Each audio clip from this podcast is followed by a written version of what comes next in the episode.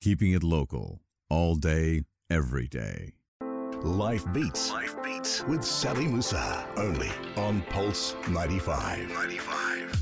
Yes, it's Pulse 95 and Life Beats with me, Sally Musa. Of course, the Sharjah International Book Fair has kicked off yesterday, uh, and I was down there. And I uh, met up with Okechukwu Ofili. He is the Nigerian writer who has produced the books How Intelligence Kills and how stupidity saved my life. He is, of course, one of the guests at the fair. And I uh, sat down to talk to him about uh, a lot of different things, including book publishing, including uh, the things that he talks about that he's passionate about, turning failure into success. I started out the conversation, though, by asking him why he started writing in the first place. When I was in primary school, I wasn't really good in English. I struggled with English actually because English was made to feel like you had to follow these rules, you had to do this, you had to do that. So it was very rigid for me. So I ended up going to the University of Houston in in um, the U.S. And for me, I saw sort of freedom with English. Um, I wasn't penalized for things that I was penalized for in um, Nigeria. And that sort of liberal approach to their English made me start writing and expressing myself um, more. And my real writing really started out of frustration because I, I, I, got my first job and I just would rant about what I was going through at work and I'll you do were like, an engineer. Yes. yes. So tell me about that. What Yeah. kind of rants? What kind of frustrations? I mean, just the whole nine to five, you know, the whole politics of work and um, the the difficulties. So I would just write to a group of friends, and I just thought that nobody cared about it. So I would do it like almost every week. And when I didn't do it, people were like, "Why? Well, why haven't you posted your rant?" So I found out that people really liked what I was doing. So I created a blog. Um, I called it ofilispeaks.com, and that's where I really started pouring out my heart. And then one day somebody came, I was like, wow, you have enough content to write a book. And I was like, "Uh, you know. What kind of things What's- really got people's reaction going? Um, I think it was the personal stories because um, my nature is that I don't try and sugarcoat. I think that a, a lot of times people try and beat around the bush, but for me, I just told the truth. Um, and especially in a country like Nigeria, it's sort of very conservative. Um, I made fun of myself, which was the basis of how stupidity saved my life, and people could relate and connect with that. I wasn't trying to say I was perfect. You know, I, I laughed at what my mistakes um, and I told people lessons. So I think people um, connected with that authenticity. And even when I go and I speak, um, people always come up to me and say that um, of all the speakers that came, you're the only one that comes and tells us that you suck in school and you struggled. Everybody else Yeah. tries to create this bigger than life. Anyway, so I think that's what really connected with people because I think we also have a problem in Nigeria where if you have a problem, pray about it, or all your solutions are in church or, or God, and people just end up praying, praying, praying, but they don't really make the effort There's no to do action. the. There's no action.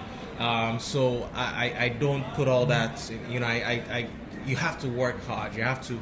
You can't just not read for an exam and say, I want to pass. And hope for the best, and It's that's it. So exactly. So that's really what um, started creating an audience for me. Uh, after someone said I could write the book, I was like, okay, let me see. I took all the, the posts and I put it together, and I saw that I had enough content for the book. I kept procrastinating, and then I went to a conference, and the guy was like, look, set a date, whatever you have, publish the book. So I set that date, and whatever I had, I published the book, and that's how my first book um, came about how stupidity saved my life. And the title, because I know that's what you're going to ask Yeah. next. Again, based on what I said, I didn't want to create that whole the 21 steps to become a leader or 25 steps to become. I wanted something that was authentic and people could people would pick up the book and say, I need to find out what this is about. So that's why that that's why I wrote the titles the way they the way they are. And something that you talk about as well is how to turn your failures into Into successes. Yes. What do you mean by that? How do you do it? I mean, it's the basis of my life. Yeah. What's The- the, Okechukwu style of doing it? And what it means to me is that um, you shouldn't try and live this type of perfect life. And I think that's what causes a lot of um, difficulties with um, children cause, and, and parents because they, they transfer that transgression into um, children. And so I'll give you an example. In primary one, I struggled with um, mathematics. I, I literally failed maths because I had mixed my plus signs with my minus signs, right? And everybody was upset. But if there was a really good teacher there, he would have figured out that if we had flipped it back and instead of um, 5 plus 4, where I'd written 9, um, where I had written 1, um, and it should have been 9, if a good teacher would have been able to tell that I was switching my signs and messing messing things up. In in that sort of um, moment, it's kind of like um, how do you ensure that you're not just putting people down and say, "Oh, you're stupid." You may, you you sort of look for and, and I, whenever I talk, I always say that each person is intelligent in a different way. You know, each person learns in a different way. So um, till today, I I forget people's birthdays, right? Doesn't mean I'm stupid. It just means that I forget birthdays. I, I, I struggle to remember things, but um, patterns, stuff that I learned in school, science um, things, theologies, theories, I can just connect them, right? So that's my strength, that's my learning style. But if you are like, look, you have to memorize, memorize. So that's why I say you sort of have to make um, mistakes, um, but in, in th- those mistakes, which is just normal, you know, make mistakes, you, you, you learn from it. Um, but don't get knocked out. Like and say okay i failed mathematics i can't do i failed english. Because that's what i thought. I thought i could never write english. So that, that's really what i'm what was the turning point then? You know because if, if you were feeling like oh i'm really failing and i'm not good at this was there a teacher was there someone who came and pointed out well actually you're really good in this way and you learn differently it, was um there was a time i got a really bad result so i grew up with a very intelligent brother. He was older than me, so he was always coming first, first, first, first, first. And he was the sort of person that when he came second or third, the whole family would be like, "Wow, what happened? Are you okay? Why didn't you come first? But I was just like in the middle. So, but there was one term that I got a really bad result. Yeah. Um, and I was like, I was expecting my parents to at least be upset, but they were just like, you know. And and for me, I still don't know why, but that really it upset me. So it was expected almost. Exactly. It was like if they had really shouted at I probably would still be the same. As but for, for me, that it, it was just like they had accepted it, and I, I felt insulted.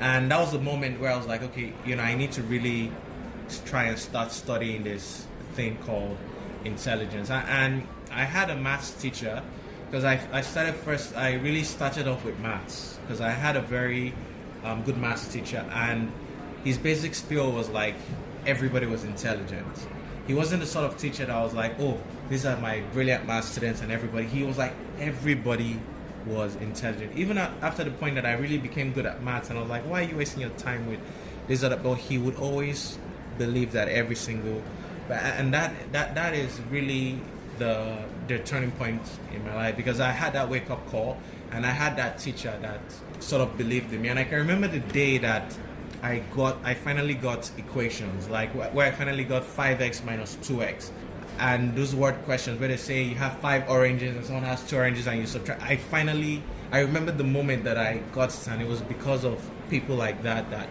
really pushed me. So everybody is intelligent, you make your mistakes, you get up, you move. nobody's perfect. That's it. Coming up next, Ofili tells me which book means the most to him and why and why a young black girl's hair is magical. That's all coming up next on Life Beats on Pulse 95. You're listening to Pulse 95. Life Beats. Life Beats with Sally Musa. Only on Pulse 95. 95. Welcome back to Life Beats, and uh, I've been chatting with the one and only Okechukwu Ofili. He's the Nigerian writer who wrote the books How Intelligence Kills and How Stupidity Saved My Life. Uh, and I asked him uh, earlier on what made him start writing in the first place. And here in this section, he tells me the most important book to him and why a young black girl's hair is magical. I love the fact that you've actually written a, a children's book as well. Yeah. So, uh, The Girl with the Magical Hair. Yes. And it is about a young black girl who chooses to wear her hair natural in a land where an evil queen makes everyone wear their hair in straight weaves. Yes. This, there's so many questions about this. So, where did you get the inspiration? Why did you want to write a children's book in the first place? I think I wrote this book accidentally, like most of the books that I write. But my frustration was when I when I moved back to Nigeria, I saw a lot of our women wearing weave and bleaching their skin to the point where they were burning their skin, burning their hair, and I started realizing that um, our children are growing up with this sort of belief that their skin is not beautiful enough, that their hair is not beautiful enough. And if you start breaking it down, you start realizing where the problem comes from. I grew up with this book called Snow White. And in Snow White, I think Snow White is mirror, mirror on the wall, who's Yeah. the fairest of them all.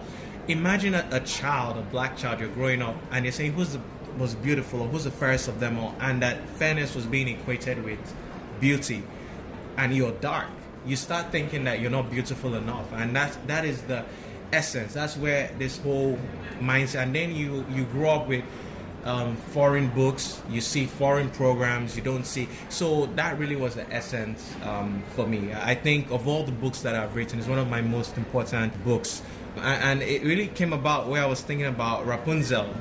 If Rapunzel was black, she would never have been able to let down her hair because right. it would always go up. So I was like, how can I take Rapunzel and flip it upside down? And that's literally what I did. I flipped it. Instead of a castle, I put her in a hole. Instead of let down your hair, I said let up your hair. And that's how the whole story just started coming and coming and coming. And I wrote the first 75% of the book in like one go.